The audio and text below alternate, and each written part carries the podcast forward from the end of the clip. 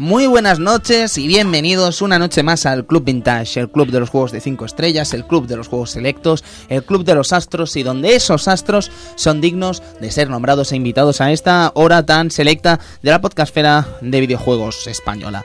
Buenas noches, amigo Edu Polonio. Buenas noches. Sergio Márquez, a mi derecha. Muy buenas noches. Delante mío, Cristian Sevilla. Muy buenas noches. En cabina, Luis Iniesta llevando esta nave. Hola, buenas noches a todos. Y servidor de ustedes, Tony Piedrabuena. Sin más, y diciendo que el programa de hoy va sobre uno de los grandes clásicos que hemos tenido en muchos de los recreativos españoles durante la, la década de los 90, decir que es Snow Bros, no voy a robaros más tiempo y vamos a empezar ya con esta horita de radio sobre videojuegos retro. Así que caballeros, si os parece bien, empezamos.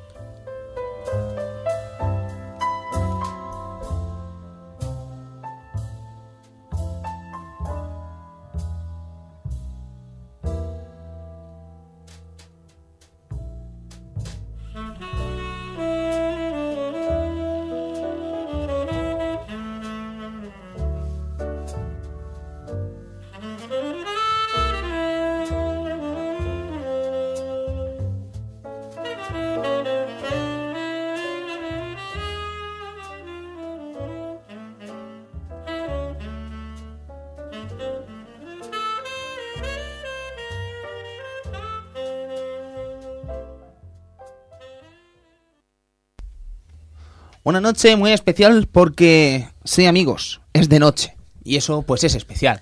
Pues llevamos muchos días haciendo el programa los sábados por la mañana, un horario que no nos gusta en absoluto. Y hoy como Arcadia Gamers ha tomado un descanso, pues les hemos robado la hora y media larga que tienen de programa. No querríamos empezar evidentemente este programa dedicado al videojuego retro y dedicado a Snow Bros. sin hablar de la que es nuestra casa, sin hablar de mundogamers.com.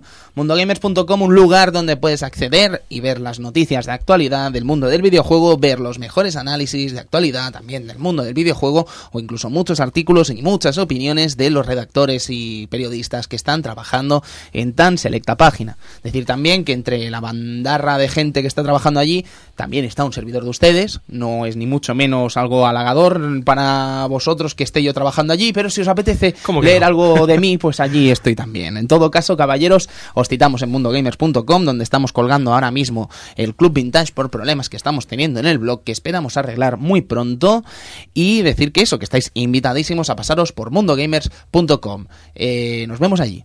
Dicho esto, caballeros, eh, empezamos a decir otra cosa el programa de Arcadia Gamers de la semana pasada, de lo que fue este miércoles pasado, donde se hizo un debate sobre eh, Super Nintendo contra Mega Drive. Eh, queremos avisar una cosa, la gente que nos escuche en ambos programas, aquí a los componentes que estuvimos en ese debate.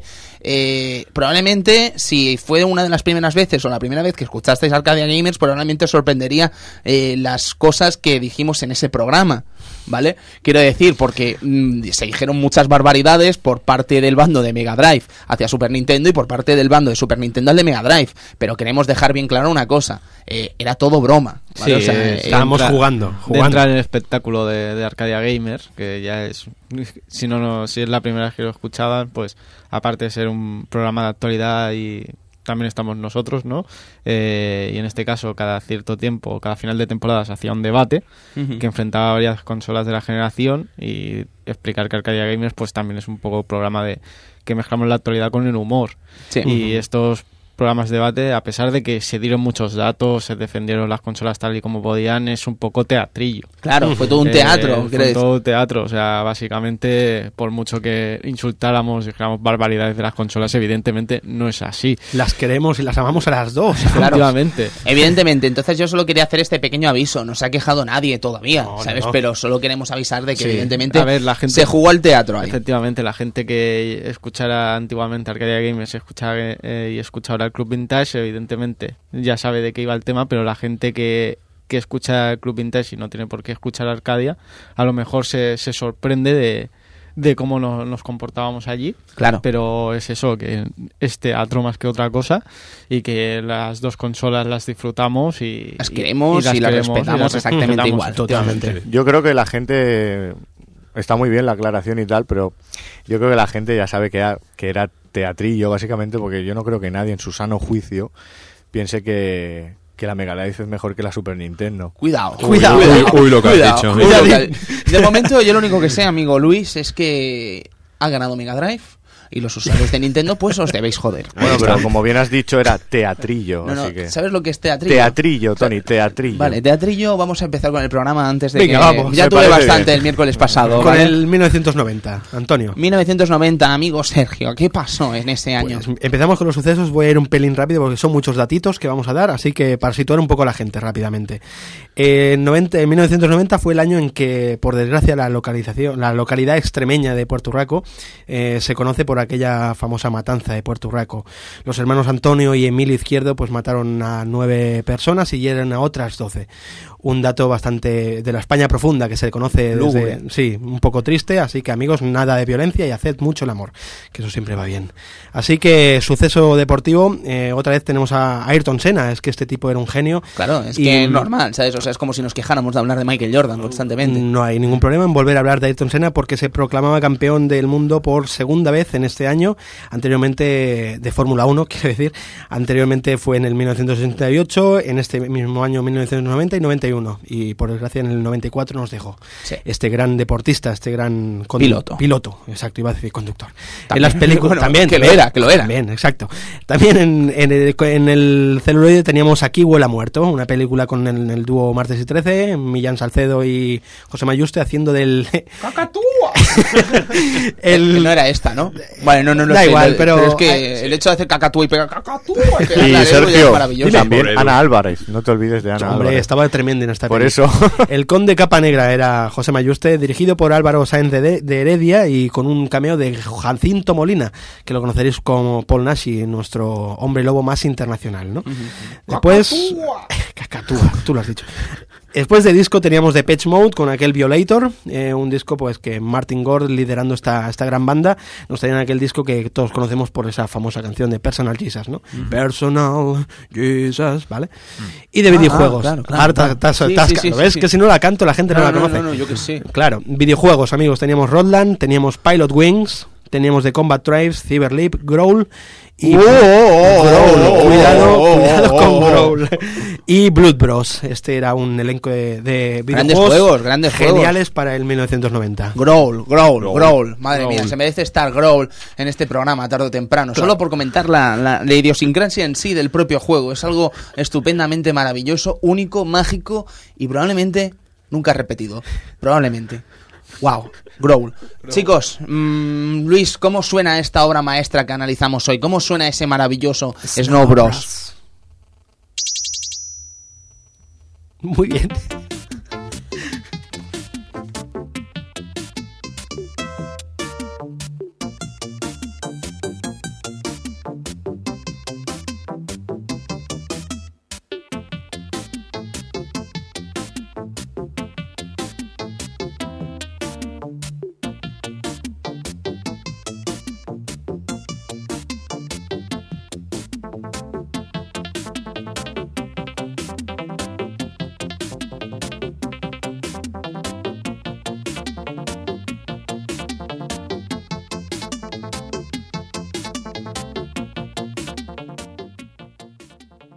Si mira el guion, caballeros, yo os voy a leer una frase y os voy a decir: With the help of Federation forces, all your bases have been taken over by cats. Juego. Ni idea. Bueno, Te- diría que es Zero Wing, pero No, te quiero ya, hacer, es la, que lo de cats, te, claro. te- te quiero hacer la, la gracia de que ni idea. Claro, yo te digo eso y después te digo que la traducción en inglés eh, de esta frase en japonés, evidentemente extraída de la Wikipedia, porque no sé japonés, eh, sería All your bases are belong to us. Mm, Increíble. Increíble. Increíble. Si me permitís la voy a volver a leer, ¿vale? With the help of Federation forces, all, your- all of your bases have been taken over by cats. Y a quien llega a Estados Unidos y un guapanís pilla y traduce All your bases are belong to us. Que viene a ser como la gran patada de la historia de la traducción inglés-japonés de la historia del videojuego. Una frase que, como bien sabéis, ha sido eh, rememorada en miles de juegos, ha sido rememorada en miles de bromas, miles de memes, ha sido, ha salido en televisión, ha salido en juegos como Age of Empires, Age of Mythologies, en algún Mega Man, en Ben 10 de Cartoon Network también se regalaron, o incluso Scribblenauts. Quiero decir, eh, quizás, si lo comentamos en el pasado debate de Mega Drive vs Super Nintendo, Toaplan se le recuerda casi más por una frase mal traducida del distribuidor del juego, en este caso Tengen, Vaya. que por el propio mérito de la propia Toaplan, ¿sabes? Y de hecho, cuando tú hablas de Zero Wing, la gente no te habla de las virtudes de Zero Wing, que eran muchas, te hablan de esta traducción y nadie se acuerda de esa increíble intro, nadie te habla del inicio del juego que era impresionante o de las muchas eh, vídeos entre comillas que tenía esas escenas que tenía programadas este increíble Zero Wing, Cristian, una realmente una mm, increíble injusticia. Sí, sí, la verdad es que sí, uno de los mejores juegos de naves que tenía la Mega Drive. Venga ahí. Con, Con el All Your Base Are Belong to Con el Your Base Belong de- y, y el- y For the Great For también. For the Great Justice. Increíble. For the Great Justice. For the Great Justice. Increíble. Es que es grotesco, ¿sabes? O sea, de verdad, estamos hablando probablemente de la peor traducción jamás vista en un videojuego. Y ahora que estamos disfrutando de Final Fantasy VII, amigo Luis, estamos viendo de frases realmente grotescas también inglés-castellano, ¿verdad? Sí, la verdad es que... Límite por rebasar. Por ejemplo. Y rebasar O- en mayúsculas. Límite por rebasar. Sobre todo lo que más se ve, aparte de los fallos de traducción, que hay veces que es incomprensible totalmente, se cuelan un montón de letras, acentos y símbolos extraños por ahí. Sí, sí, o, la, o la, la puntuación de las frases que son rollo lamentables. Yuffie tiene un problema disléxico a la hora de hablar que preocupa. Bueno, yo supongo que eso es porque Yuffie es un personaje que no está del todo acabado, se podría decir. Claro, pero eso, eso no explica que tú lo traduzcas mal aquí en España. No, no, no lo explica para nada. Estupendo, pues en todo caso es una lástima y haciendo esto estamos colaborando como aquel que dice al hecho de que Toaplan se recuerde más por el All Your Base Are Belong to Us que por otra cosa, pero nos esperan casi 50 minutos de programa hablando de las virtudes de esta empresa japonesa, así que seguro que conseguiremos que la gente disfrute y conozca lo que es Toaplan.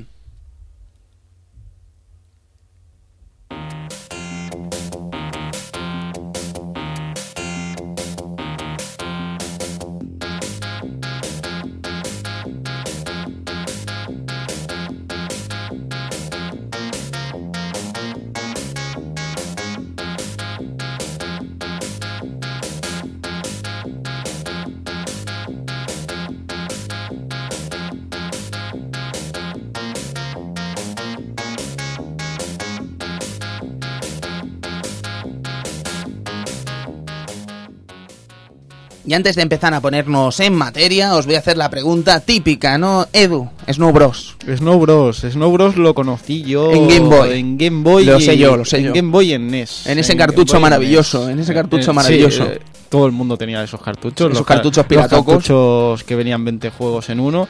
Que Y ese muchos de cartucho ellos. era increíble, Ese ¿eh? cartucho en Ese, el tuyo era, increíble. porque tenía la virtud. Por aquella época de que eran 20 juegos y eran 20 juegos, Sí. no eran 5 repetidos, Claro. sino eran 20 juegos y tenía un botón que te permitía cambiar de juego sin tener que apagar la consola. Ey, y era un botoncico realmente estupendo. Quiero decir, no era un botoncico que fallase. No, no, es que tú le dabas y espera, eso espera, funcionaba ¿me como estás dios. diciendo que tenías un cartucho de 20 juegos y eran 20 juegos diferentes? Y aquí 20 está Tony para, para demostrar que no es 20 mentira. juegacos, 20, tío. 20 juegos diferentes, entre ellos Castlevania, Tortugas Ninja, Motocross Maniacs. Motocross Maniacs. La mejor de Konami de aquella época estaba ahí. Estaba la flor y nata de Konami ahí metida. Y Super se- Mario Land, Guau, Tetris, guau, guau, evidentemente. Qué pasada de, Era, de- era de un cartucho, cartucho. impresionante. No está bien que hagamos No apología bien, de no esto, está pero bien, bueno, han pero pasado ese- 30 años ya Ese casi. cartucho era, era un mítico eh, de aquella época, la verdad. Y bueno. Si yo tenía Eh, uno de esos cartuchos, perdonad, eh, un pe- pequeño paréntesis, yo tenía uno de esos cartuchos que lo compré en el mercado de San Antonio, además, venía Mega Man 1, 2, 3, 4 y 5, los Walls, ¿sabes? Solo funcionaba el 3. Ay. ¿sabes? Qué o- decepción. otra cosa O sea, es- que pasa son, son esas. O, sea, o no funcionan o la mitad de juegos están repetidos ¿sabes? con otros nombres. Claro, pero yo vi ese cartucho y además yo pensaba que eso era legal en su día, ¿sabes? Yo no, francamente, lo veía en una caja y yo ya daba por hecho que si estaba en una caja era legal, ¿sabes? Hombre, es que también lo vendían en tiendas. En muchas tiendas tiendas te los normales, encontrabas. claro. No Sí, sé, sí, claro, sí. Yo, yo que iba a saber, ¿no? Pero sí, una, una de las Pues mayores sí, decepciones de mi vida, ese Mega Man 1, 2, 3, Wall, que no iba para nada. Snow Bros, amigo Sergio. Snow Bros. eh, en recreativa. En Sí. recreativa lo, lo jugué. Y la verdad que tengo un recuerdo pues muy muy muy chulo de este, de este juego, ¿no? Eh, vicio total. Recuerdo que yo jugaba los juegos para pues para mm, alucinarme un poquito, sobre todo los de artes marciales y tal, ¿no? Era un flipado, ya os lo he dicho varias veces. Y este juego pues lo jugaba pues para simplemente pues por eso, por el hecho de divertirme y tal. Y es, y hasta día de hoy, lo he vuelto a, a repasar para el programa y es, es impresionante.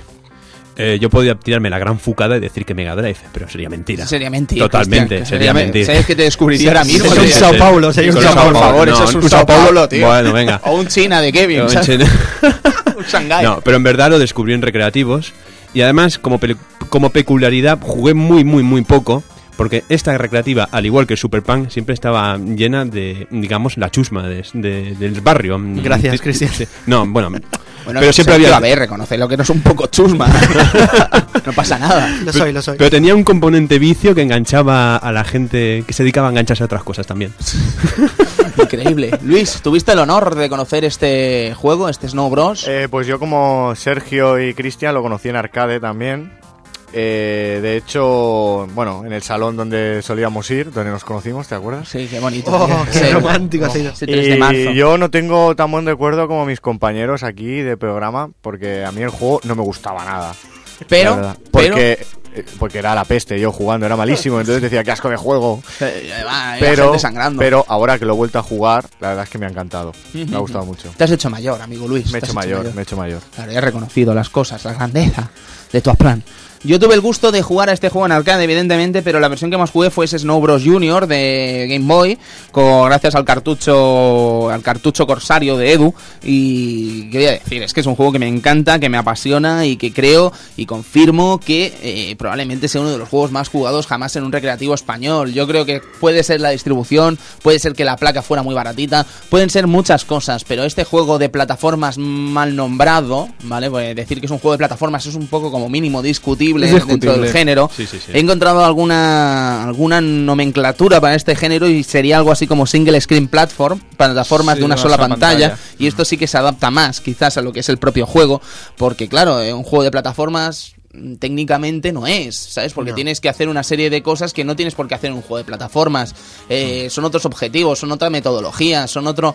Claro, no sé, me lo planteaba yo mientras estaba escribiendo uno de los capítulos de 5 duros, 25 videojuegos y llegué a esa conclusión, ¿no? Y buscando, buscando, al final conseguí encontrar esta, esta acepción que confirmaría juegos como Bubble Bubble, que conformaría juegos también como este maravilloso eh, Joan Mac Ninja 2 o Tumble Pop o muchos juegos de esta misma índole que son de single screen platform. Pero en todo caso, caballeros, no estamos aquí ahora mismo para discutir de qué género pertenece a tal cosa o si esto es atún o esto es delfín. No, no, estamos aquí para hablar, amigos, de Toaplan. Estamos aquí para hablar de una empresa que nace en 1984 y que por desgracia muere en 1995. Comentábamos antes que quizás una de las eh, grandes eh, recuerdos de esta Toaplan sea el tema de Lord Your Base Are Belong to Us, pero creo que si fuéramos justos, recordaríamos a Toaplan por ser casi uno de los creadores del género Danmaku, el género de shooter Danmaku. ¿Qué género es este? Estamos hablando de esos juegos tipo Cabe, tipo 18, tipo muchas empresas que son bolas y bolas que tenemos que ir esquivando, que después Trisur haría obras como ese maravilloso Ikaruga, eh, se ha ido aprovechando, han salido esos Dodonpachi, han salido mil juegos a lo largo de esta historia y probablemente si no hubiera sido por los amigos de Toaplan no estaríamos jugando estos juegos. De hecho decir que Cabe se funda gracias a la desaparición de Toaplan. Entonces yo creo que ya estamos situando aquí realmente Sí. dónde están los cimientos de este mundillo. La, ver- la verdad es que se nota mucho en eh, juegos como Don Pachi o Dead Smiles también de ahora que, que esto que, que esta gente de toda plan sabía sabía hacer hacer shooters y sobre todo ya directamente por, por crear ese Danmaku, ¿no? Que sería estos juegos de, de muchas bolitas que tenemos que ir esquivando poco a poco. poco a poco no, tenemos que, que tener una vista increíble una- para ir quitando, porque una es, locura. es una locura. Todo el mundo que, que haya jugado a alguno de, est- de este tipo sabe lo, a lo que se enfrenta. Sí, y sí. Caruga quizá un poquillo más sencillo por el tema de poder ir cambiando Sí, la nave, también tiene tela, a ¿eh? medida que, Sí. que va evolucionando eh, se va complicando. Pero no, no, los Damangu la verdad es que hay, hay que tenerles paciencia y hay que saber jugarlos. Y, y son grandes juegos y, y esta gente de Toaplan son, son los que los inventaron. Así Exacto. que hay que recordarlos por, por cosas Danmaku. como estas. Sí, con el Danmaku, por el Snow Bros y por otros muchos juegos que vamos a ir comentando a lo largo de esta hora que nos queda. Eh, os fijáis que cada vez que digo lo que queda, cada vez es más tiempo, ¿no? Sí, 50 Me estoy- horas. Me estoy equivocando, evidentemente. Toaplan, eso, pues nace en 1984 eh, gracias a la fallida, a la bancarrota de una empresa llamada Orca. Eh, muchos de estos programadores de Orca se marchan a una empresa llamada por aquel momento Crux y eh, digamos que como Crux desarrollan un juego legendario en Taito en 1984 llamado Gyrodyne.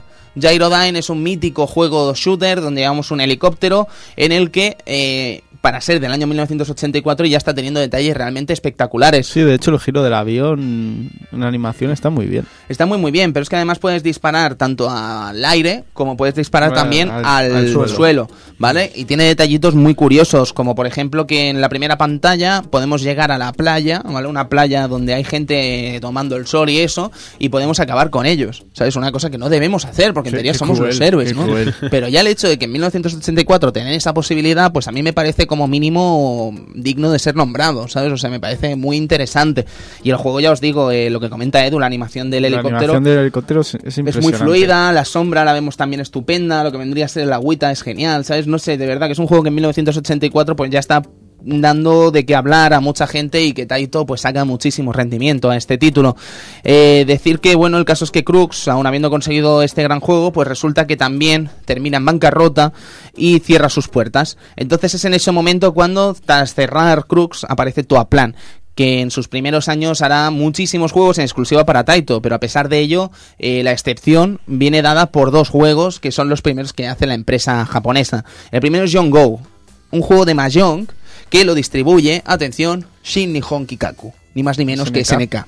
Un juego de Mahjong. No os puedo contar nada del Mahjong porque soy un ignorante y lo siento mucho. Y no sé diferenciar un juego de otro porque soy un lamentable. Creo que en esta mesa todos somos ignorantes de Mayón, Cristian. Yo juego a Yo, Mayo. yo he Ah, vale. Ojo, Por favor, que- por favor, Ojo, por favor. Ojo, ojo, ojo, no es Shanghai, ¿eh? Por No, favor. no, No, no, no, Ma- Mahjong, es Mahjong. Mahjong, Mahjong, que Mahjong más- es más auténtico. sencillo de jugar. Ah, El Mahjong es más fácil que el Shanghai. Bueno, Yo diría que sí. el Shanghai es lo de las, eh, el Shanghai, ¿no? Shanghai es pares, es eliminar Ah, parejas. y el, Mahjong es una mezcla de póker, dominó extraño. Más bien dominó.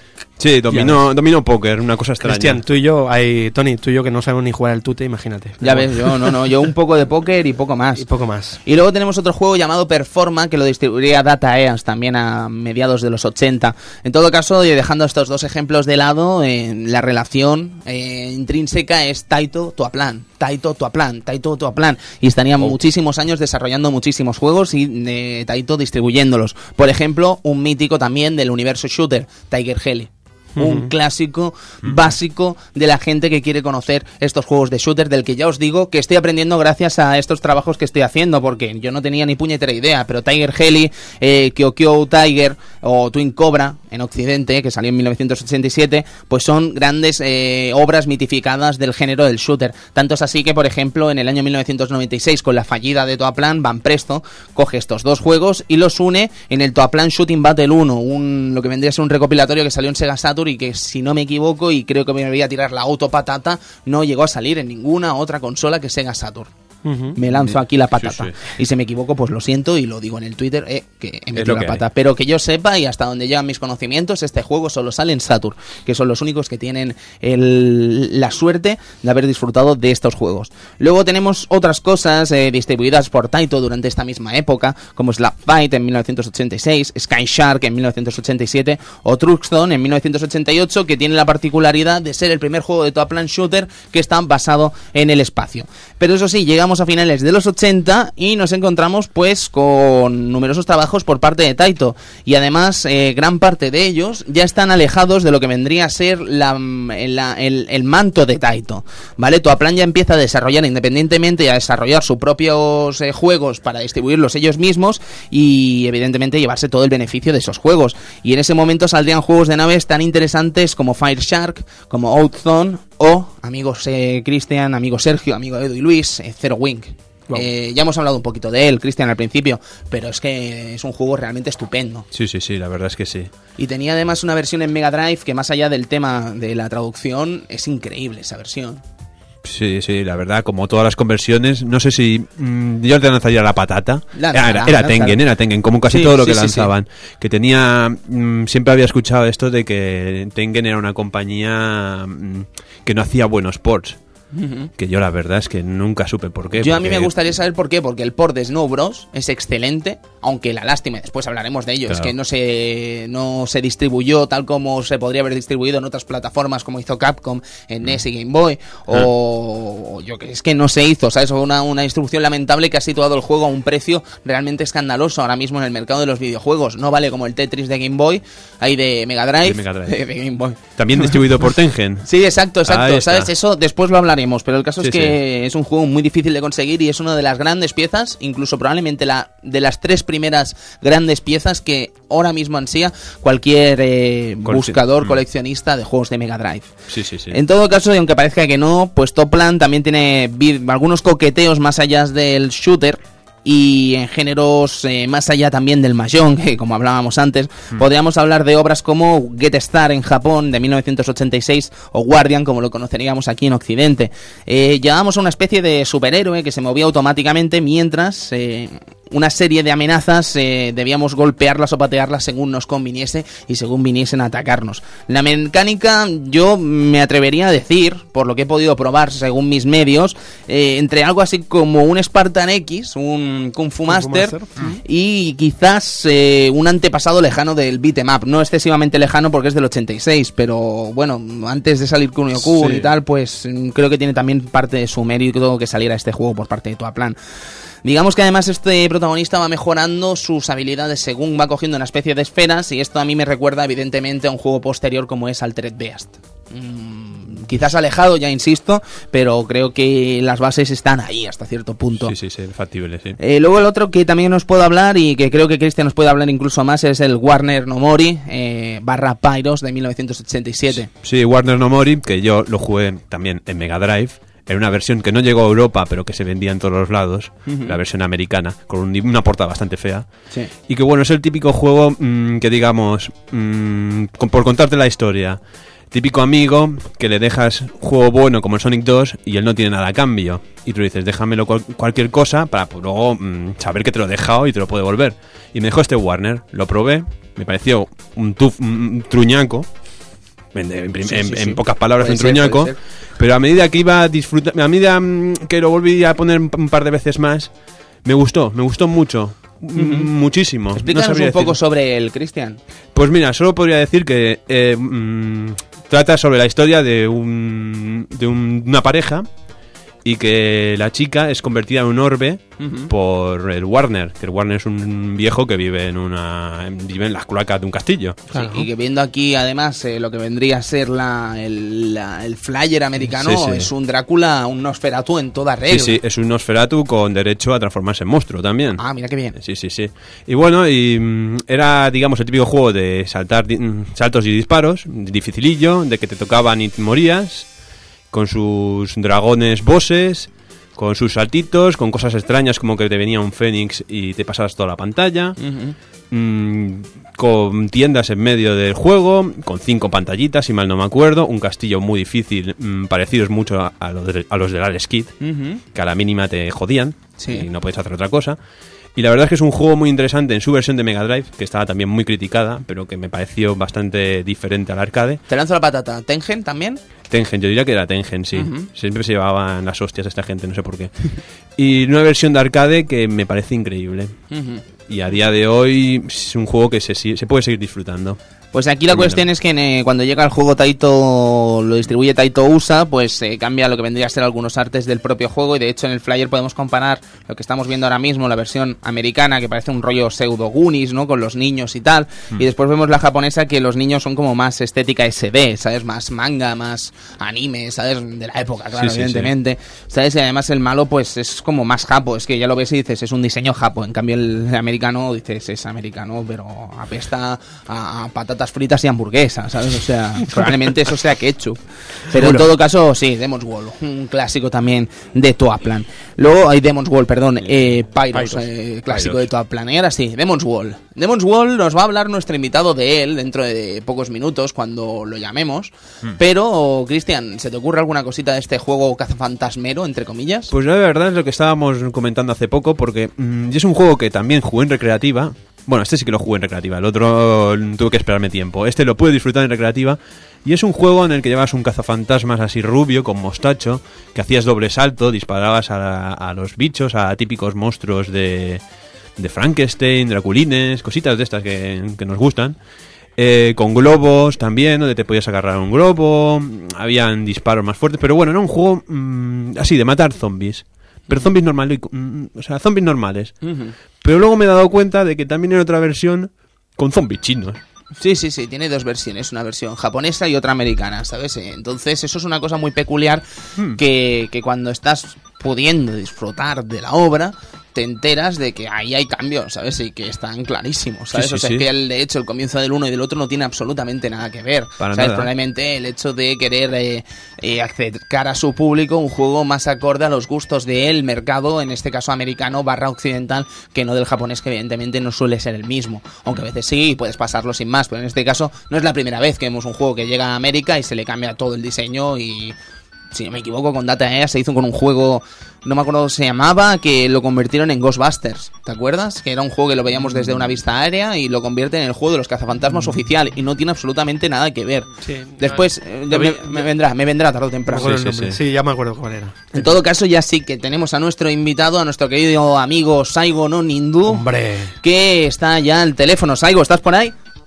Aquí estoy por aquí, amigo, ¿cómo estáis? ¿Cómo estás, pasa, Saigo? Saigo? Pues nada, tenemos muchas ganas de volver a hablar contigo. Eh, ¿Cuándo fue la última vez que hablamos con Saigo? Eh, la Doble temporada Dragon, pasada, ¿no? Doble Dragon. Doble. Dragón. Sí, yo creo que en el mes de marzo me parece que fue. Pues ahí. sí, pues mal por nosotros por no haberte llamado antes, ¿sabes? O sea que nos vas a disculpar, Saigo.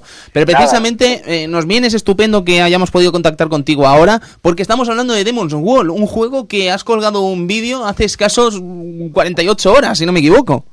Sí, la verdad que sí, es un juego de la compañía Taplan un poquito desconocido que yo, la verdad que me encanta este juego, le, le he dado mucha, mucha caña en los recreativos y me decidí subirlo para el sistema PC Engine Duo. Ajá. que es una, vamos, que, que la PC Engine Duo es una maravilla de máquina a la hora de hacer conversiones, Sí. pues pues la- las conversiones que hace son prácticamente idénticas a las recreativas. Lo bueno que tiene es que, que mantiene lo que es la jugabilidad exacta de la recreativa y eso a mí me encanta. Sí, la verdad es que PC Engine siempre se ha caracterizado por tener muy grandes versiones de arcade. Una, una pregunta, Sango Nindu. ¿Qué era? ¿De cartucho o de CD? De CD. Ah, de CD, vale, Eh, vale. Esta versión nada más que salió para, para la Duo, para, para Vale. el sistema de CD. Vale, vale. La, la música es, vamos, es, es una pasada y es una gozada poder jugar mientras se escucha una virguería. Sí, sí, sí. No, no, de verdad que PC Engine hace obras realmente increíbles y, por ejemplo, una de ellas fue ese estupendo Street Fighter 2. Efectivamente. Por decir uno, ¿sabes? Que en la época estaba muy mal porteado normalmente. Ahora la gente dirá, estáis locos por decir que estaba mal porteado, pero ya me entiendo lo que quiero decir, que quizás no era pixel perfect, Que pero no- la versión de no PC era- estupenda. Que no era la versión recreativa en Super Nintendo y Mega. Drive, evidentemente. De Pixel Perfect nada. En todo caso, Saigo, eh, vamos a empezar ya a hablar de Snow Bros. y queremos que nos acompañes un ratito con nosotros si te parece bien. Eh, sí, no tengo problema. Nick and Tom, eh, digamos que estábamos hablando antes de eso, de que estamos hablando de un juego de plataformas de pantalla única, de single screen o como queramos llamarlo, en el que llevamos dos hermanos, Nick y Tom, que tienen que rescatar a dos princesas que han sido secuestradas eh, por un ser. Un eh, tipo monstruo, raro. un monstruo, ¿vale? Depende de la versión, después hablaremos de ello, de qué versión cada uno es el enemigo, ¿no? Porque evidentemente, y aunque parezca increíble, cada versión que ha salido del juego tiene un enemigo distinto. O cambia la historia. O lo que eran unos pijos de recreativa, unos, mm, unos muñecos de nieve pijos sin más, después resultan que eran príncipes. O resulta que eran niños. O resulta que no eran nada. ¿Sabes? O sea, es una cosa increíble. Pero no nos vamos a rayar con eso, nos rayaremos después. Vamos a hablar de lo que es el propio juego en sí. Dos botones, uno para soltar nieve y otro para saltar. Sencillamente, nos aparecen un montón de enemigos en pantalla, nosotros tenemos que disparar eh, con múltiples disparos a estos enemigos, formar bolas de nieve y empujar dicha bola de nieve ladera abajo, o sea, lo que vendría a ser las plataformas abajo, para que estas bolas de nieve acaben con los enemigos eh, rozando, tocándolos y haciéndolos caer por el escenario, ¿vale? Hasta aquí todo muy fácil.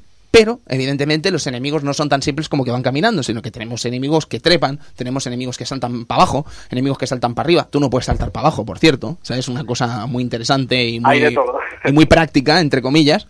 Pero, claro, es parte de la metodología jugable del juego. Yo creo que si eh, tú pudieras saltar para abajo, como sí que puedes hacer en la segunda parte de Snow Bros., que comentaremos después, eh, creo que pierde mucho atractivo el juego. Porque precisamente la dificultad radica en que ni Nick ni Tom puedan saltar hacia abajo. Tengas que hacer todo el camino con cuidado de que no te ataquen ni por arriba ni por abajo. Pero, en todo caso, tenemos ayuda.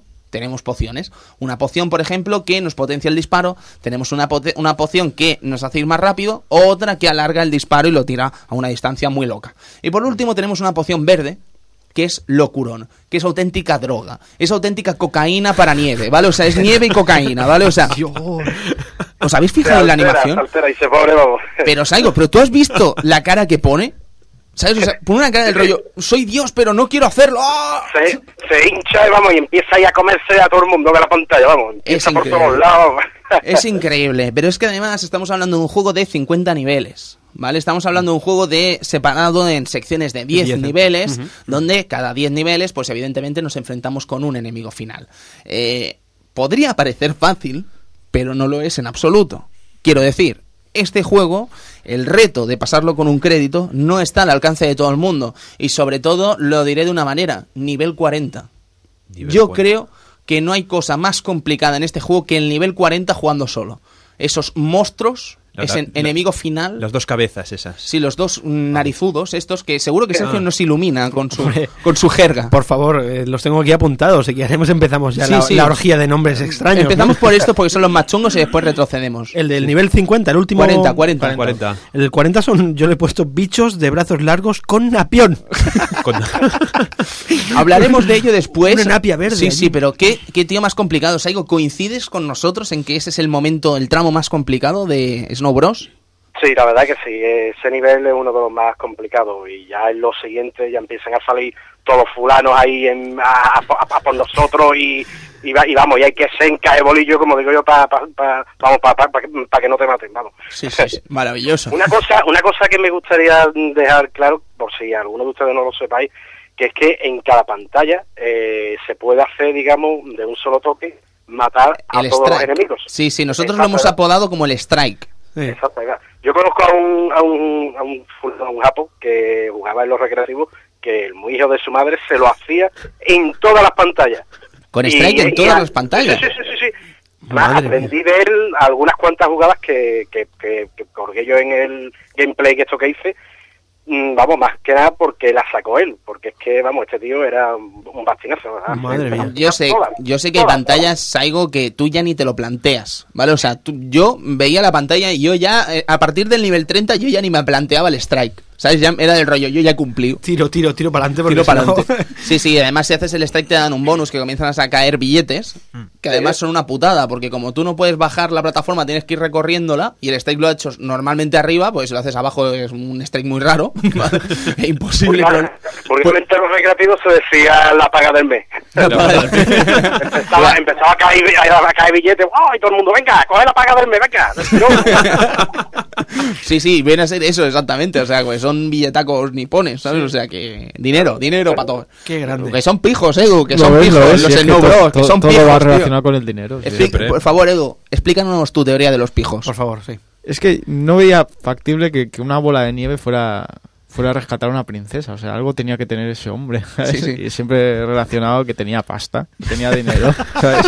Y casualmente es que me daba la razón cuando hacías un strike y salían billetes. Es Sí, que, sí, o no para de zampar sushi el cabrón. Efectivamente. El sushi no es barato. No va barato en Japón tampoco. ¿sabes? Y, y- y además es que si nos paramos a pensar, ¿quién va a esquiar? Los pijos. Los que tienen dinero. Un tío normal. O sea, es que todo no tiene sentido. Está, está hilado todo, Luis. Está todo hilado. ¿Qué más quieres? Que ya no, ya no es como antes. Eh, antes sí que el que tenía que ir a esquiar, pues tenía que tener un poquito de... Pero que es 1990, Luis. Vale, Luis va a esquiar, ya lo ha dicho. es un pijo. de manteca.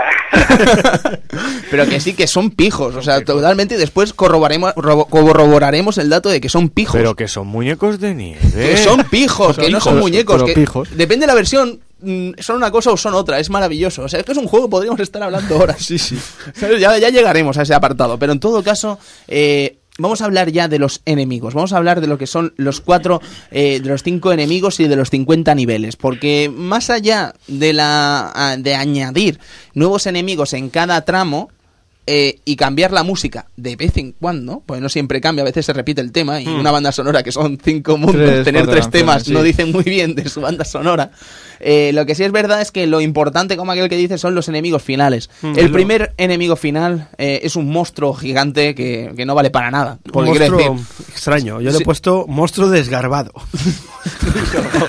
desgarbado, tío. pero es Es estúpido. pobre. eh. Pues si, si ese monstruo quisiera ser malo, podría moverse por todo el escenario, ¿no? Se queda allí arriba. el tipo, Arriba y ¿no? abajo, y Sí, tirando- sí. Se queda ahí todo al helado ahí esperando que nos ve, vamos. Sí, sí, sí. Y te lo pone fácil. Y hay una cosa que es muy graciosa de este juego. No sé si os habréis quedado con el hecho de que los enemigos no, no es un juego violento en absoluto, pero los enemigos finales comienzan a sangrar, Sí, ¿sabes? uh. Y además es una... A mí me parece un, un sangrado muy violento, ¿sabes? No, no- no sé si me explico lo que quiero decir, pero me parece un sangrado como muy feo del rollo. So- Tío, me estás el haciendo enemigo, daño. Sí, sí. sobre todo el enemigo de la, de la segunda fase, el sapo, que empieza ahí a, a- cada vez que le damos ahí lo- los, bolazos empieza a chorrear sangre. Pero bueno, Ay, pobre. Bueno, Saigo, tú lo has llamado un sapo, yo le he llamado a este, el segundo monstruo, le he llamado un monstruo rosa lanza criaturas bomba. ¿Qué te parece? Porque esa es otra, qué cabrón, ¿eh? buena terminología. ¿eh? Hombre, soy especial ya en eso. Especialista en poner nombres a los malos. Si lo vieras haciendo nombres del Sonic, fliparías. Pero total, que, que, eh, este enemigo es uno de los más chungos también. Pues la metodología de este enemigo es un sapo que vuela con el suelo. Con suelo ahí pegado. Con el verdad. suelo pegado vuela, Sí, sí, ¿vale? sí, que sí, esto sí. seguro que se añadió a posteriori porque vieron que era muy fácil o algo y dijeron, sí, es fácil, te vas a cagar.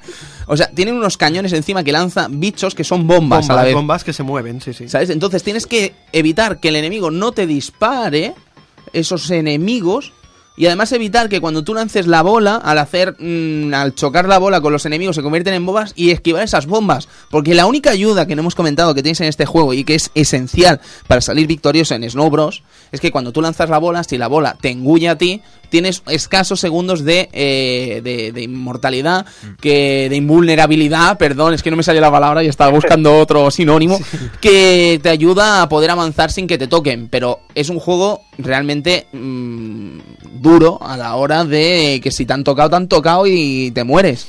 ¿Sabes? Que yo creo que en ese caso sería peor el Tumble Pop, pero después hablamos de ello. El Tumble Pop no perdona una. ¿sabes? O sea, es una cosa increíble ese juego. Con lo simpático que parece, no perdona una el desgraciado. Sí, sí, hay, hay algunos juegos que son muy, que parecen que son muy, muy fáciles, pero luego a la hora de hecho de jugarlo, vamos, son tela de complicado, ¿eh? Pasaba algo parecido también con aquel Rodland, ¿os acordáis del Rodland también? No. In- infantil, ahí lo veías las chiquillas, aquellas princesas con una varita mágica. Eso- era imposible. Perdona, juego también, amigos, ¿eh? eso es de Ese amigos, juego lo tengo yo Sí. subido en el canal, ¿eh? El Rodland, Sí, ¿sí? Ah, pues ya le echaremos un vídeo, ¿no? Yo no, lo- no he visto el vídeo este, Saigo. Está, está bien, ¿no? Supongo también. sí, sí, está, vamos, en- pa- pa- pasado entero, vamos, de principio a final. Joder. Me preguntaba si estaba en Amiga, también estaba en arcade este juego, sí. ¿eh? Ah, ¿sí? Sí. Ah, no sabía que Estaba en- La versión de Amiga es muy, muy buena, ¿eh? Sí, sí, sí. Yo lo conocí por Amiga, pero después me, me- me informé un poquillo y, y habían versiones hasta, creo, si en TurboGraf puede ser, que hubiese también una versión. Seguro. Sí. No, en. Turbo, en TurboGrafx no, no, esto no va. Una cosa que tiene buena la máquina es que cuando nos hacemos el juego, pues la máquina nos da un comando de esto de para, para hacer una especie de truco y acceder a un, digamos, a un mundo nuevo. Entonces, digamos que la máquina trae dos juegos en uno. Ajá, perfecto. Pues, sí, gracias, Saigo. por- sí, sí. Es, es que Saigo, ¿quién va a saber más que Saigo? No, Bueno. solo tienes que ver los videacos, tío. impresionante. ¿Cómo hace pollo el cabrón, eh? Buf. Vaya, vaya vídeo de pollo, Me tío. han pedido la receta por ahí, ¿eh? Saigo, me han Ah, pedido... la, de- la del pollo, ¿no? La del pollo, la del pollo. ¿Y cómo juega el Rainbow? ¿Cómo Pues juega eso, era, a la- eso era a las 3 de la mañana, vamos. ¿A las 10 de la mañana con ese pollaco? ¿Y ese Street A las Fighter? 3 de la mañana, vamos. Partiéndolo todavía en la, en la máquina. Tenemos que ir a Cádiz un día, eh, de verdad. Tenemos que ir a ¿Qué Cádiz. rayos pasáis por aquí? Pues sí, sí, sí, pues no lo dudes, eh, que aparecemos cualquier día. Tercer enemigo, caballero. Tercer Pero enemigo... con la patita de jamón, ¿eh? Con la patita de jamón. Hombre, y tanto y tanto.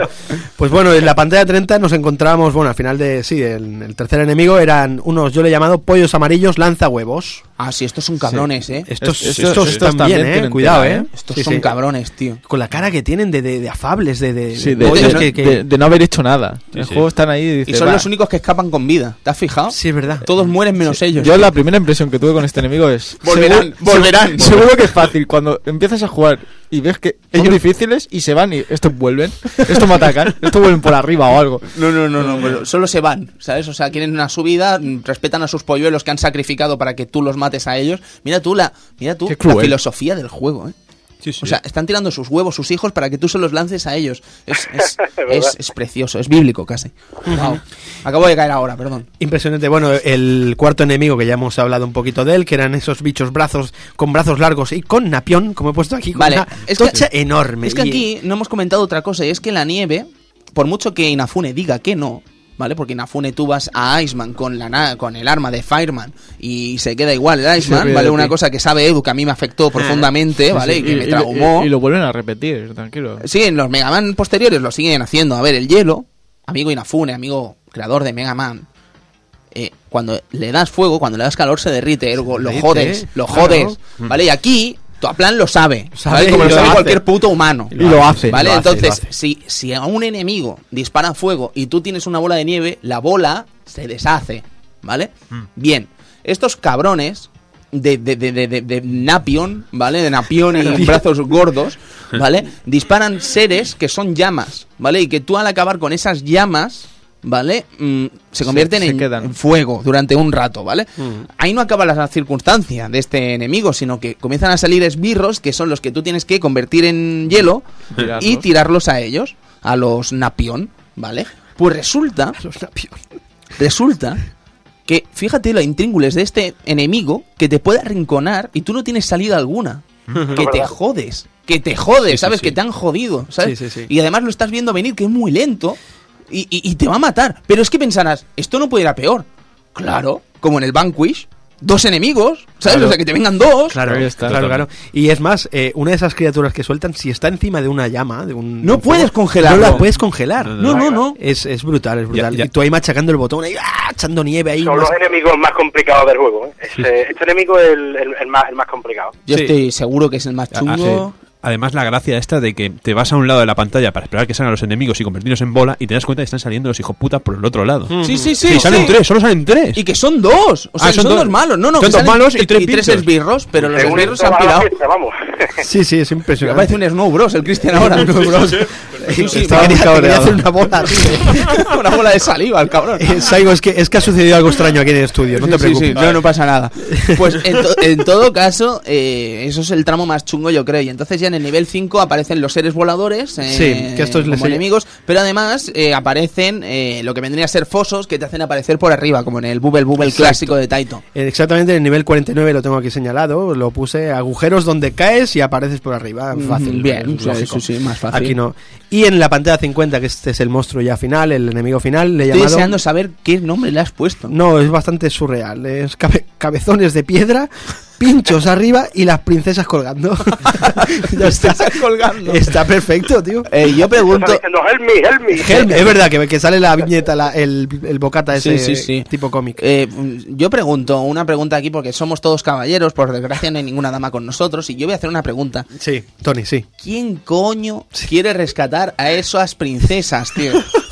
Pero las habéis Algún, visto. algún desarmado, vamos. Un, un hombre de nieve, probablemente. ¿en serio? Un hombre de nieve. O sea, tú fíjate si las pavas son feas, que lo único que han podido cazar es un muñeco de nieve, Sí, sí, sí. ¿vale? Un ser llamado Nick, que es más feo que, que un, que un orto, Me ¿sabes? la madre, vamos.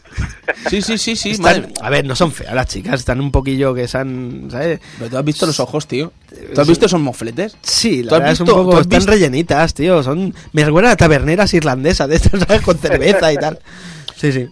Eh, bueno, que sí, que son muy feas, pero es que además a lo mejor es que son las únicas dos princesas del planeta que... Bueno, algún atractivo oculto tendrá, digo yo, ¿no? Sí, a lo mejor son unas máquinas en la cama o tienen Eh, regalo, como Poison. Son, son incómodas de ver, digamos. Sí, sí, podría ser, podría A ser. lo mejor son las únicas princesas del planeta que se meterían una polla de nieve.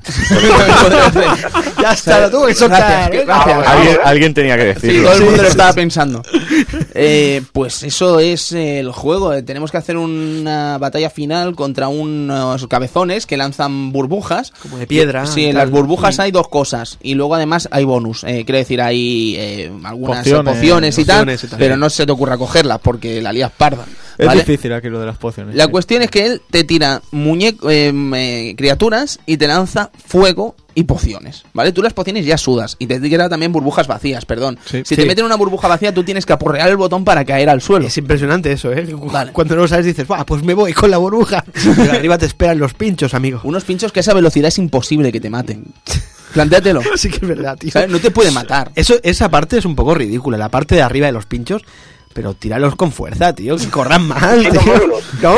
Sí, más difícil todavía. Claro, ¿sabes? sí. Madre mía, es un locurón ese. Hombre, después de venir de, los pollos y de los bichos de, de- con el napión, la verdad que... Sí, yo creo que es la parte más, uno de los enemigos más fáciles, a pesar de que sigue siendo difícil, ¿sabes? Sí. Pero es que el napión es, es frustrante. los tío. de la napia son impresionantes. Sí, sí, sí.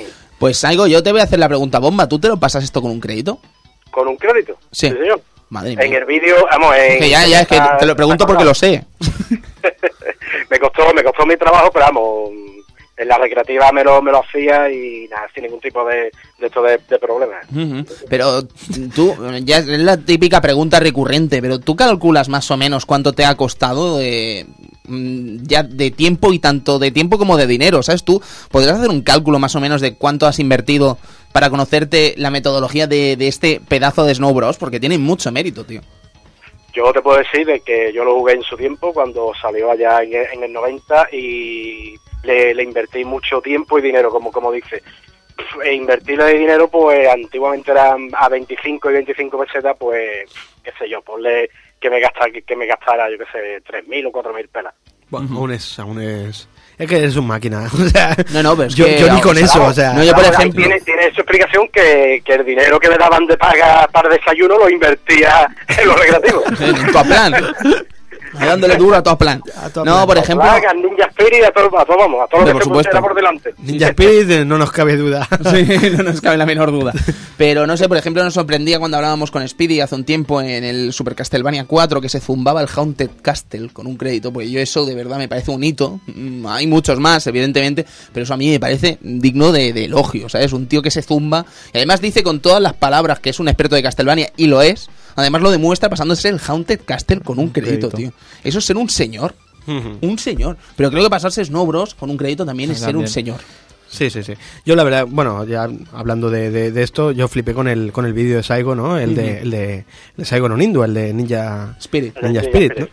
Que te lo zumbas ahí, pero te quedas más ancho que, que, que, que- que Nacho, ¿sabes? O sea, la- el, el- el momento aquel de la caída que tienes que saber perfectamente por dónde viene, eso es impresionante, eso es espectacular ahí, de ver. Ahí, ahí tú no te puedes imaginar la pechada de miles de 25 pesetas que cayeron, porque Sí, sí. date cuenta que no es como que no es como hoy, que pones el mame, eh, grabas, salva, grabas, salva, No, no, no. y más o No, menos, no, y aquello- más o menos te, vas, te vas quedando con, con la copla. Aquí no, aquí es, venga, otra 25 pesetas, otra Sí, 25, sí, sí, sí. Y, y yéndote, estudiándote el, el plano de, del- de esto de la caída, Sí, del sí, precipicio. ¿Y cómo, cómo se zumba el Legend of Hero Tomba, el Saigo, También. ¿sabes? O sea, es una cosa, yo de verdad lo veo y flipo. Digo, La verdad que Dios. me al gustaría... final, al final hace un apunte Saigo en esos vídeos, porque a ver, la gente que no haya escuchado el programa de el programa en el que estuvo Saigo la última vez, decir que Saigo no Nindu pues tiene en su cuenta de Facebook, de YouTube, eh, perdón, eh, no diré cientos, pero sí docenas de vídeos de arcade y consolas eh, pasándose los juegos casi con un crédito y además comentándolos con un salero, pues que madre mía, ya lo estáis viendo Ya- hoy que ya es, lo estáis es un comprobando. crack, es un crack. O sea,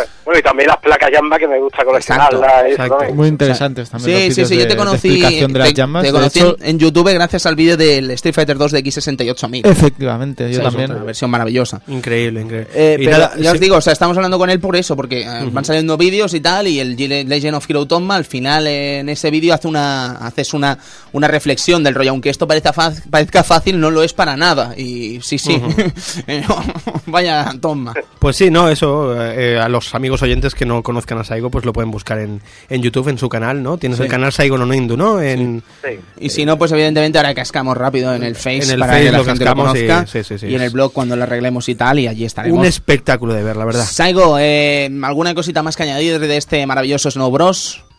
Pues yo lo que te puedo decir es que también es muy similar al juego de Taito el, el Bubble Bobble. Sí, por supuesto. Mucha, mucha simi- similitud y, y la jugabilidad que tiene, como estamos, como estamos, hemos estado hablando antes, es, vamos, es una pasada. Es el típico juego que, que echa la partida y quedas completamente enganchado a él. Y eso a día de hoy pues es bastante complicado que un juego eh, del tirón te quedes ahí pegado. Ujú. Eh, es, una, es una pasada de juego que, que esto que hizo Plan y es uno de los más famosos que tiene. Y tanto. Totalmente de acuerdo. Pues Aigo, esperamos estar contigo más pronto que tarde, ¿vale? Y es un placer haberte tenido esta noche aquí con nosotros también. La verdad, eh, encantado a Cristian Sevilla, Edu Polonio, Sergio Márquez. Eh, un abrazo muy fuerte a todos ustedes. Y a, y a Tony también, Y a que Luis se queda- Iniesta. y a Luis Iniesta. A, Tony también. Eh, mira, me, me- me gustaría recomendar un, un canal que hay ahora mismo que, que estoy, digamos, de esto de, de colaborador que se llama El Rincón de, de esto del Lóbulus, que os animo a, entrar para que lo veáis, que se que trata más que nada de, de esto de juegos de, de esto de Spectrum Ujú. y demás y la verdad está muy bien ¿eh? y si tenéis oportunidad pues me gustaría que, que pasarais y le echarais un vistazo. Pues fantástico. ¿Eh, ¿Puedes repetir el nombre, Saigo? Sí, El Rincón de Lóbulus. Vale, fantástico. Pues lo que haremos será volverlo a poner en Facebook y Twitter para Mm. que la gente conozca también estos amigos. Pues sí. Pues eh, Saigo, lo dicho, un placer haberte tenido esta noche aquí y nos vemos prontito, espero, ¿vale? Y si nos vemos en persona ya sería lo Ya sería genial. Con ese, cuando, cuando ustedes queráis. con ese, con ese pollo ahí. Bueno. Bueno, el pollo está claro del tirón. Muy bien. Un abrazo, Saigo. Un saludo muy fuerte a todos ustedes. y Gracias. Muchas gracias, señores. Venga, Adiós, hasta luego, vaya bien. Pues chicos, eh, lo, solo nos queda dar un último repaso a lo que vendrían a ser las versiones Sí. de consola en un breve periodo de tiempo, pero nos tomamos un segundo de respiro.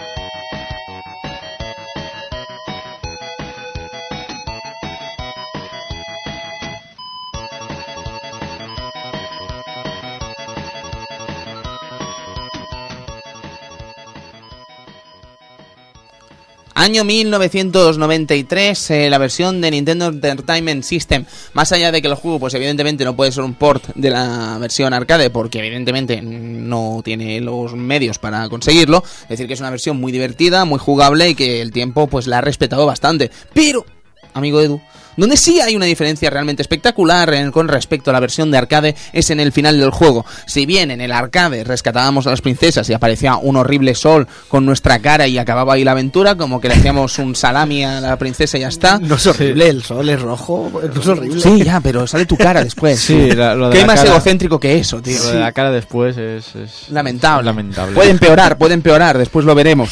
Pero en todo caso, decir que la versión de Nintendo se descubre el percal y es que los eh, Snow Bros no eran los Snow Bros, eran los Prince Bros, ¿vale? Eran eh, unos príncipes que se casaban con unas princesas que aquí sí estaban bastante más eh, presentables y, hacían una pareja feliz y comieron, fueron felices y comieron perdices. Sí, sí, aquí eran príncipes. mira, Aquí eran príncipes, lo cual vuelve a confirmarnos de que eran eran, pijos.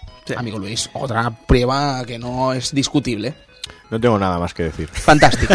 Pues seguimos Pero con es la, la versión de Nintendo, la versión de. Nintendo, eh, distribuida por Capcom, además Sí. como la versión Snow Bros. Junior de Game Boy, una versión donde el final del juego, pues básicamente y sencillamente eh, termina con una es un tanto peculiar. Acabas los, los niveles y aparece lo que vendría a ser unos, una serie de amalgama de nuevos niveles en los que tenemos que acabar con un enemigo que no es ni más ni menos que el dios Sol. ¿Vale? Una vez acabado esto, descubrimos que todos los enemigos con los que hemos ido acabando a lo largo del juego son amigos nuestros y acaba tal que así, ¿Por con todos les- bailando una conga. ¿Por qué les gusta hacer eso? No Bu- sé, es ¿por una cosa qué? que Po- siempre, siempre me he preguntado. ¿Por qué los enemigos después son amigos? No lo sé, no Los lo sé. has cargado, te has cargado No han parado de joderte, ellos. tío. No han parado, no han parado. Tú has matado unos cuantos de ellos. Has matado hijos del pájaro, tío. ¿Sabes? O sea, y es que... después estás tan tranquilo comiendo con ellos. Sí, sí, sí. Porque has matado al dios Sol, al hipotético dios Sol. Madre mía, locurón. Bien, llegamos a la parte más interesante probablemente de estos juegos con respecto a Snow Bros. Porque si bien la parte del Unreleased de Amiga es interesante, yo creo que una pieza que vale entre 3.000 y 4.000 dólares... Ah, es dinero eso, Cristian, la versión de Mega Drive. Sí, sí, la versión de Mega Drive. No entiendo cómo pudieron lanzar tantas, tantas pocas copias, sabiendo cómo era Tengen, que, bueno, te encontrabas sus juegos en cualquier lado. Como aquí que dice, sí. Sí, sí, en cambio esta versión de, de Snow Bros, pues por alguna razón no, no, no se no distribuyeron mucho, hay pocas copias, hay muchos vídeos por internet en el que salen comprándolos en centros comerciales, así haciendo la parita y gilipolleces, pero son copias caras, así como no sé, como otro título de Tengen que mm, también el, el Es- Tetris. Es historia este juego. Este juego también, mm, que también costó su dinero y no sé si también lo tienen aquí. Esto mm, tú lo sabrías, a lo mejor. ¿El qué? Lo de si se, se- se ha llegado a, a comprarme, me parece que un comprador español lo tenía por aquí, sí, el sí, de sí, Tetris. por supuesto, y Sí, además un sí. amigo nuestro, Amigo ¿sabes? nuestro, Eh, nuestro efectivamente. amigo Yuk de Nacoco, ¿sabes? Eh, lo tiene y además eh, lo tiene firmado por eh, Pajitnov, que probablemente sea el único Tetris de Mega Drive firmado por Pajitnov en todo el mundo. Lo está vendiendo por un millón de euros ahora mismo en eBay. Ah, un vaya. millón de euros, ¿vale? Supongo Si- que no pretende venderlo, supongo que es un No, precio pero- que lo tiene ahí como muestra. Claro, ¿no? si se lo vendiera, pues le soluciona la vida si es que no la tiene solucionada ya, que no lo sé. Pero vamos, un millón de euros pues eh, es dinero. Además, el colega Yuk tiene, si no me equivoco, es el único, la única persona en toda España que tiene la colección de Mega Drive japonesa repetida dos veces. Repetida dos veces, ¿vale? Evidentemente, supongo que no tendrá Snow Bros dos veces, pero si los tiene ya, pues eh, si ya es meritorio, es el triple de meritorio. ¿Vale? En todo caso, la versión de Mega Drive, pues es una versión estupenda en muchos sentidos, eh, muchos, muchos sentidos. O sea, es casi un pixel perfect y además añade lo que vendría a ser esas escenas de introducción y esa escena final con sorpresa. Además, aquí las princesas también están para su capa. Hombre, la, O sea, la introducción sí, por supuesto. Sí, sí, sí. Mira, el sumo, mira el sumo. El, luchador de sumo, qué, qué asco de, de enemigo. Sí, sí, tirándote ahí los Tirando fuegos. cosas, eh, eh, sabiendo a ver, Con una intentando trayectoria saber. lamentable. Sí, intentando saber, dice, vale, lo tira por aquí. La pues, bomba inteligente de Roberto Carlos, ¿sabes? Sí, o sea, sí, una sí. cosa muy loca. Pero en todo caso, es decir que tiene introducciones y además tiene una particularidad. Cuando te acabas el juego y rescatas a las princesas, lo que no podrías esperar bajo ningún concepto es que aparezca el enemigo de Snow Bros, que en este caso es un tío muy rechulón, como podéis ver, una especie de Oni extraño de pelo rojo y largo y con los labios pintados. Eh, secuestran a los Snow Bros. Y dices, pero eso cómo va a poder ser? ¿Quién va a rescatar ahora a los Snow Bros? Pues lo van a rescatar las princesas. Las Las princesas, tío. 20 niveles nuevos con las princesas exclusivos, exclusivos de la versión de Mega Drive. 20 niveles más, ¿sabes? O sea, es espectacular, caballeros. Además, con un final increíble y con las princesas que mm, Aquí- salen, son de armas tomar, ¿sabes? Aquí, cuidado con las princesas, ¿eh? Sí, sí, sí, sí, sí. Además están aquí, pues eso, están buscando salami con los Snow Bros, ¿sabes? Y aquí no hay más explicación que los Snow Bros son Snow Bros y a las princesas le va a lo frío y ya está, ¿sabes? Hay quien le va a Vegeta, que es un tío frío, y hay quien le va a un tío frío como Nicky o Tom, ¿sabes? Un tío helado en este Uf, caso. por Dios. Lo siento. Bien, eh, pues lo dicho, eh, llegamos a la última versión y con todos los halagos que le hemos dado a esta versión de Mega Drive, porque se lo merece, que es la versión Unreleased que desarrolló Ocean en Amiga, amigo Sergio. Eh, decir que este juego fue liberado en el año 2006 por Amiga Games That Weren, agdw.abime.net, y que ahora mismo pues hemos podido conocer este juego pues gracias a este portal en el que se ha disfrutado de esta versión desarrollada en por total en totalmente por Ocean en si no me equivoco aquí en Francia, en París. ¿Vale? Ocean, France. Decir que entre el desarrollo del juego había gente tan importante de Ocean como Pierre Adem- Adame, lo siento por mi francés, no, No. es bueno, Lionel Desolí o Philippe Desolí. Eh, un juego realmente espectacular y que parece ser que estaba abandonado en algún cajón de algún ex desarrollador de Manchester, ¿sabes? Estaba por ahí perdido y se pudo descubrir, se vendió evidentemente y lo compraron. Eh, poco más que decir de esta versión de Amiga, aparte de que es estupenda y que cuenta otra historia radicalmente distinta. Es que es espectacular esto. Mm, es el- espectacular. Aquí, eh, por lo que he visto, eh, secuestran a las princesas el... El- el malo de la primera El pantalla. monstruo desgarbado, como le he llamado yo, sí, ¿sabes? sí, Sí, de, sí. y de hecho eh, está la princesa ahí jugando con la nieve ahí y, Hmm. y un muñequito de nieve detrás, que después descubriremos que es... eh, Es, es, que es- es Nick. es Nick. Es, es estúpido. Es, es increíble. Sí, sí, o sea, pero es que ¿Habéis encima... visto la foto de Nick y Tom? Eh, la foto que parece que el chaval tiene algo chungo. Sí, lo que pasa que eh, es impresionante porque el, el Yo no sé cómo explicarlo el sin ser el- no, el monstruo desgarbado secuestra a la, a la princesa y él mismo lanza un rayo al, al- al muñeco de nieve y es el que transforma a- al muñeco nieve con vida. Es estúpido. O sea, él mismo se, se cava su propia tumba ya. Sí, sí, sí, sí. Lo Increíble. que, lo que el juego es, está muy bien, ¿eh? Sí, sí, sí. Amiga. Claro, está muy bien portado y tal, a pesar de las licencias que se toman a la hora de poner ciertas músicas, ciertas pantallas de introducción con los enemigos, que son lamentables. Pero por todo lo demás es brutal, ¿sabes? Es una lástima que no tuviéramos el gusto de, este- de disfrutar este juego. Chicos, no podemos retro, no podemos parar mucho más en el camino sin antes decir que eh, Toaplan desaparecería, pero no desaparecería lo que vendría a ser la saga Snow Bros, ya que en 1994 sale Otenki Paradise, Snow Bros 2, un juego para cuatro jugadores donde llevaríamos ya no solo a Nicky Tom, sino que llevaríamos a tres personajes más, uno de electricidad, otro de viento y otro de agua, ¿sabes? Cada uno con un poder totalmente distinto y que a mí, francamente, me gusta este juego, lo hace Ana Fram, es decir, Snow Bros 2, pero no gozó quizás de la simpatía del público que tuvo te- pudo tener este juego, este original. Yo solo quería hablar de la pantalla de selección de personajes. Con los niños. Con ni- niños más feos, por qué Dios. feo, qué feo, qué feo, pero qué feo. ¿de- sí, ¿De dónde cogieron esas fotos? ¿Quién era el diseñador de ese sé, juego? yo qué sé, yo qué sé. Gente más fea. Si os abro, caballeros de Snow Bros 3, ¿qué me decís? Que estás... Estás colgado. Estás lisérgico. Sí, sí, sí, Estás- pues, pues te diré que es un botleg mexicano que se hizo en México, evidentemente, en el que un ser eh, redondo y blanco eh, con la camiseta de México y otro ser con redondo y blanco con la camiseta de Corea, pues en vez de lanzar nieve lanzaban pequeñas eh, pelotas de fútbol y convertían a los enemigos en bolas de fútbol que después eran posteriormente chutadas con un estilo de juego totalmente de Snow Bros.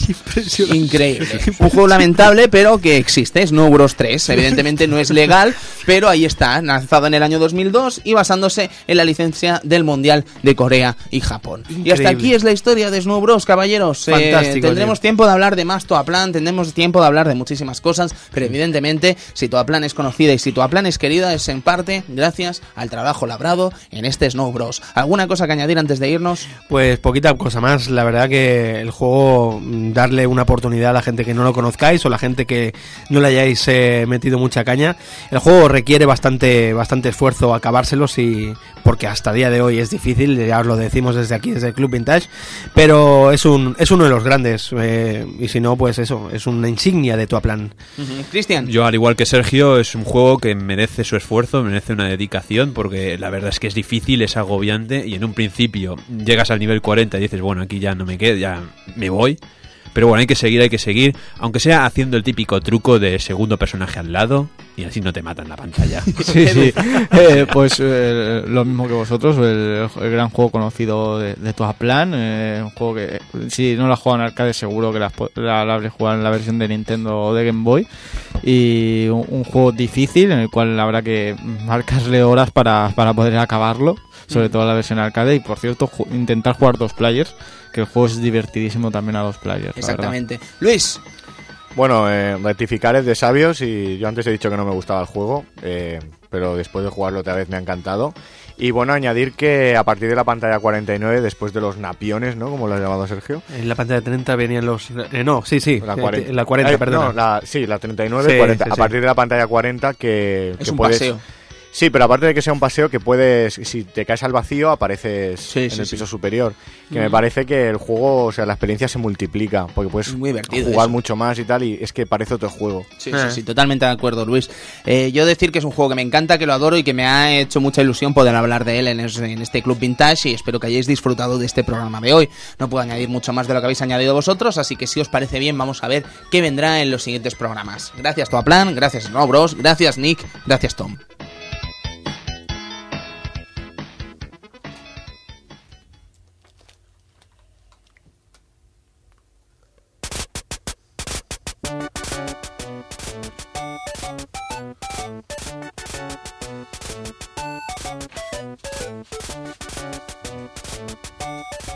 Castle of Illusion, Mickey, Sega, mm, la vencedora del debate de Arcadia Gamers, Edu.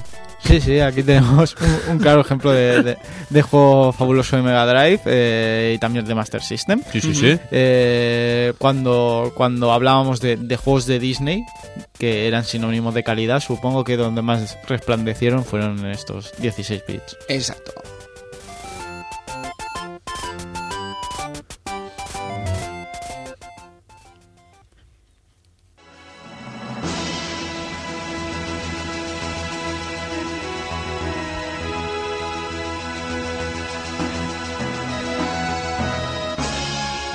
Luis, Final Fantasy. Eh, la gente está loca con este programa. Sí, bueno, nosotros también, ¿no? Estamos todavía ahí preparándolo y tal. Yo estoy echándole horas como un cabrón y estoy disfrutando como nunca.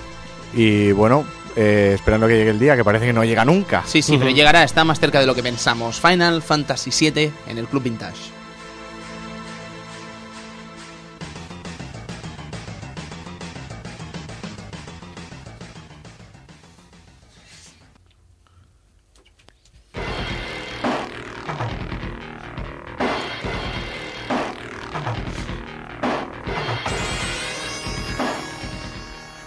La pelea final, amigos. ¿Eh? Final Fight. Final la Fight, pelea la final. Digo. ¿De qué está hablando? Si es una mierda, la última pelea. Vale, vale, vale. Fantástico. Eh, un tío en silla de ruedas y tú, ¿sabes? Y a ver quién gana. Pues, pues tú. Con un ¿qué arpón, con un arpón ahí. Un arpón, sí, ¿Qué te parece? arpón. Impresionante, caballeros. Pero en todo caso, la pelea final. Final Fight. El mejor alcalde, el mejor ninja y el mejor pandillero. ¿Qué más podemos pedir? Probablemente una tía con pito.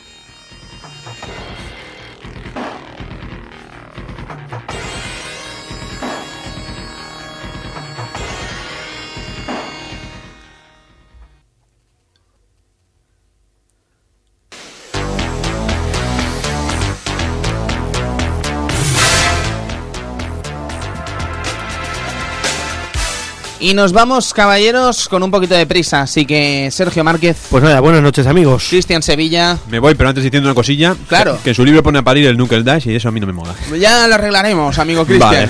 Yo he venido aquí a hablar de mi libro, Edu. Buenas noches y disfrutar de Snowbros. Sí, che, Luis Iniesta. Buenas noches y lo mismo que Edu, disfrutad del juego. Fantástico, lo mismo digo, disfruten del juego y disfruten de los videojuegos del pasado, disfruten de los videojuegos del futuro y disfruten del presente, ya que sin él probablemente no estaríamos escribiendo este maravilloso pasado. Se despide de ustedes Tony Piedrabuena, nos vemos en una semana con ese fantástico el Castle of Illusion. Nos vemos y gracias por escucharnos, nos vemos prontito. Adiós. Adiós. Yo.